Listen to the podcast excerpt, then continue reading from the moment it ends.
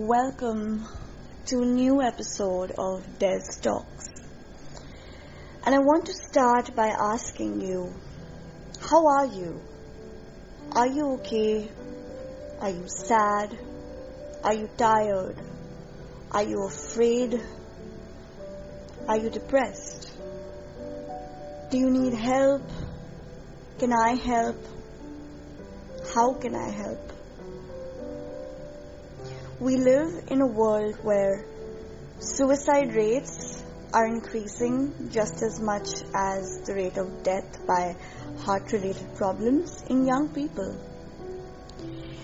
Data from the National Crime Records Bureau has shown that in 2018 alone, 10,159 students died by suicide.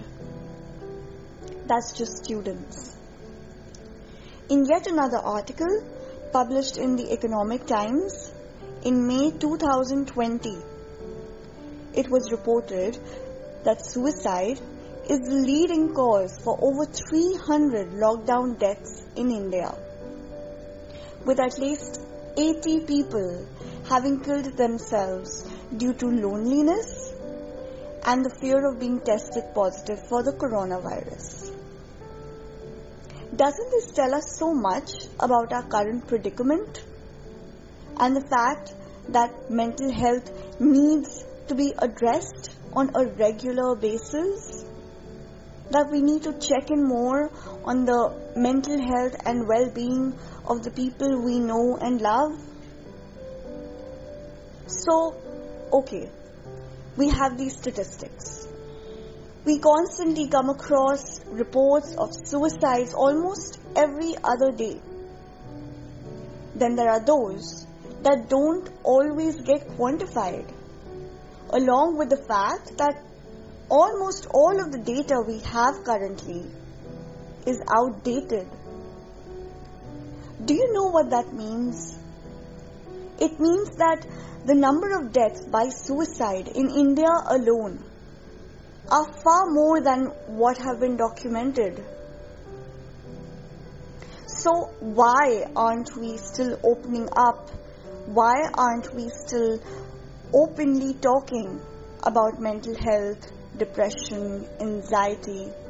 What is holding us back? Well, a lot of things. For starters, it's our mindset. We may be living in 2020, but unfortunately, we still find it hard to acknowledge to others and to ourselves that mental illness is real. More often than not, what holds us back is the fact that in our heads, we've already thought that it is a sign of weakness. The phrase, it's all in your head, remains even today exactly what it started out as. That nothing's wrong with you, you're only imagining things. A trivial statement said to kids and old senile people. It instantly snubs away anything they might say as inconsequential, not to be taken seriously. We still have that mentality that teaches us that mentally ill somewhere still means crazy, retarded, insane. You know the drill. And the crazier thing is that these words, more often than not, get used in passing to describe people simply when and because we cannot seem to understand their mindset. Are you insane? Such a retard. She's crazy. Haven't we all had that one statement being said out loud? Haven't we all heard that at some point or another? So, what does that tell us? That mental health continues to be neglected, brushed under the carpet, treated at best as an afterthought. Did you know that in the olden days, or rather in historic times, mental disorders had largely one explanation only that it was supernatural, a reflection of the battle between good and evil. That hasn't changed much either. There are still people living in urban cities, modern metropolitan cities, with modern jobs, who still look at you like you're some freak when it comes to mental disorders. How many people around you, even amongst the educated ones, for instance, understand entirely what schizophrenia entails? People always say mental health is still taboo. You know why? Because even today, if you talk about having a bipolar disorder or schizophrenia, they shun you. They look at you like you don't belong. Like you need to go visit a priest or you need to say prayers more often. They want to come at you, turn you into some outcast. And here, our healthcare system, our education system, and even our educated professors, doctors have all failed us as a society for not understanding better, not doing more, not being accessible enough. Why they did that? Because it is generally perceived still that mental health is a rarity. It is either for those who are extremely wealthy, as if losing money in stock markets and dealing with fame are the only things that trigger mental illness. Or it's for those who have been shunned and already deemed crazy and cast out into some god-forsaken asylum that honestly works more as a prison. Unfortunately, that's not true. You and I and people that you and I know and the people that they have known at some point or another have either struggled with mental illness or known someone who struggled with mental illness. That doesn't make it a rarity. Everyone we come across, including you and I, need mental help depression, anxiety, bipolar disorders, PTSD, insomnia, and so on.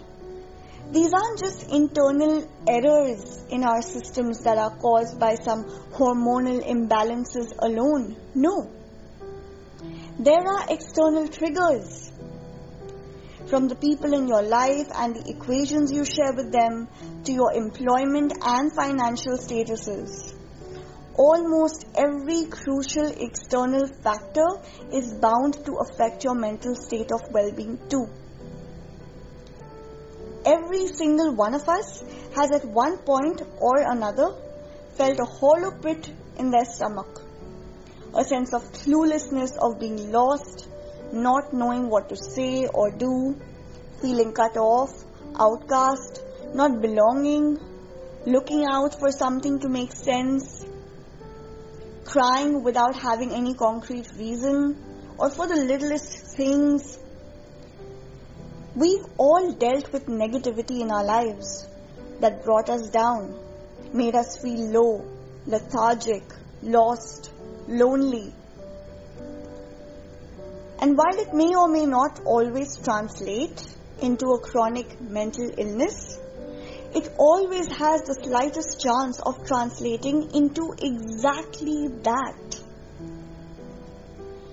You see, we put on this act almost all the time of pretending to be happy around others, boasting about our successes and achievements, materialistic mostly. But we've all felt trapped somewhere inside, knowing that we're lying, mostly to ourselves. We've all been there. And at times like those, doesn't it feel so good to just be able to talk to someone who was there for us, who would listen quietly without judging, tell us we'll be okay, to hang in there, to reach out to us and pull us back to our own selves. We have all needed that. It's called help.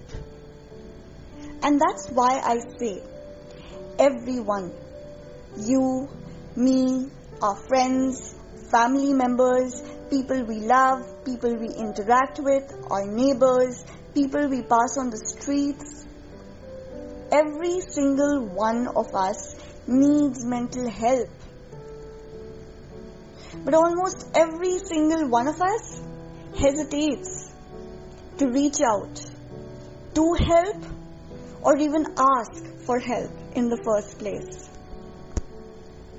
And it's because of the fact that mental health is either neglected, taboo, considered inconsequential, or expensive. We forget about it more often than not. Just like we do about the books on the shelf or a certain curio or photo frames on the tables or on the walls. We forget that when too much dust collects, cobwebs form, attracting spiders, and if we don't look close enough, we soon have a garage full of abandoned things gathering dust and hidden behind and beneath cobwebs. It gets cold, dark, and dingy, and simply no one wants to go there anymore. But just because no one visits or cares about these doesn't mean they're unnecessary.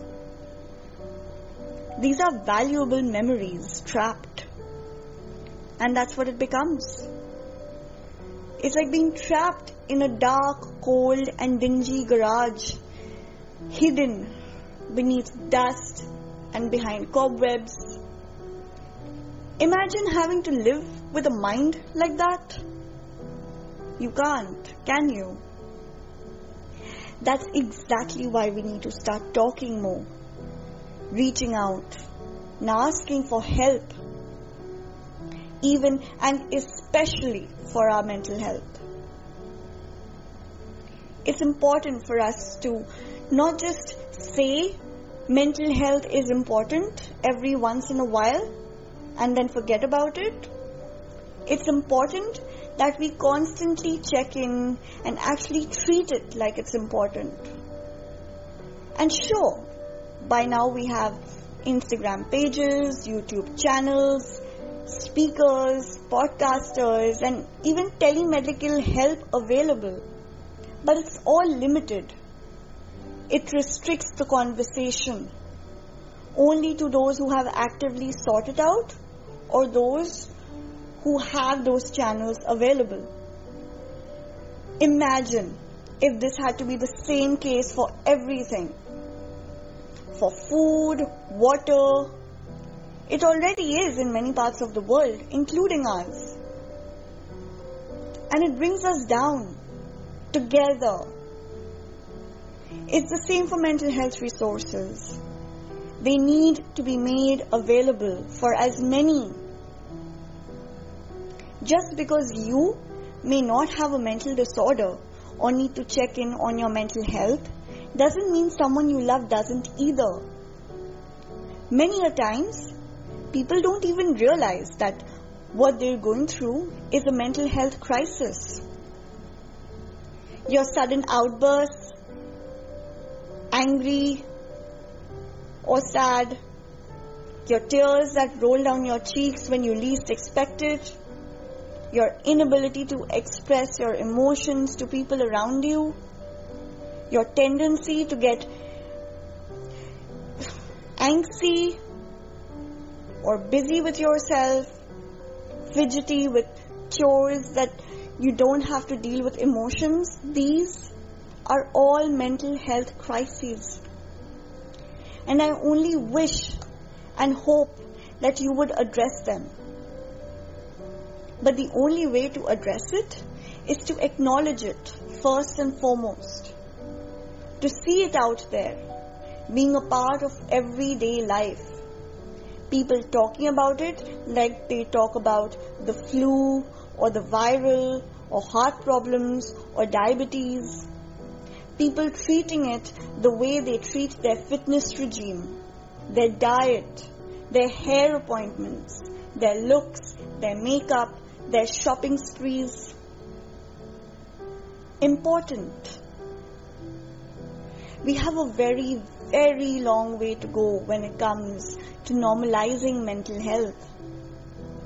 But one of the first and most basic steps in realizing that is to acknowledge that everyone needs the help. We're all human. We're all bound to get rusty and need help. Acknowledgement is the most basic level of realizing mental health. And we can only start by reaching out to help and for help. Thank you so much for listening to yet another episode of Des Talks.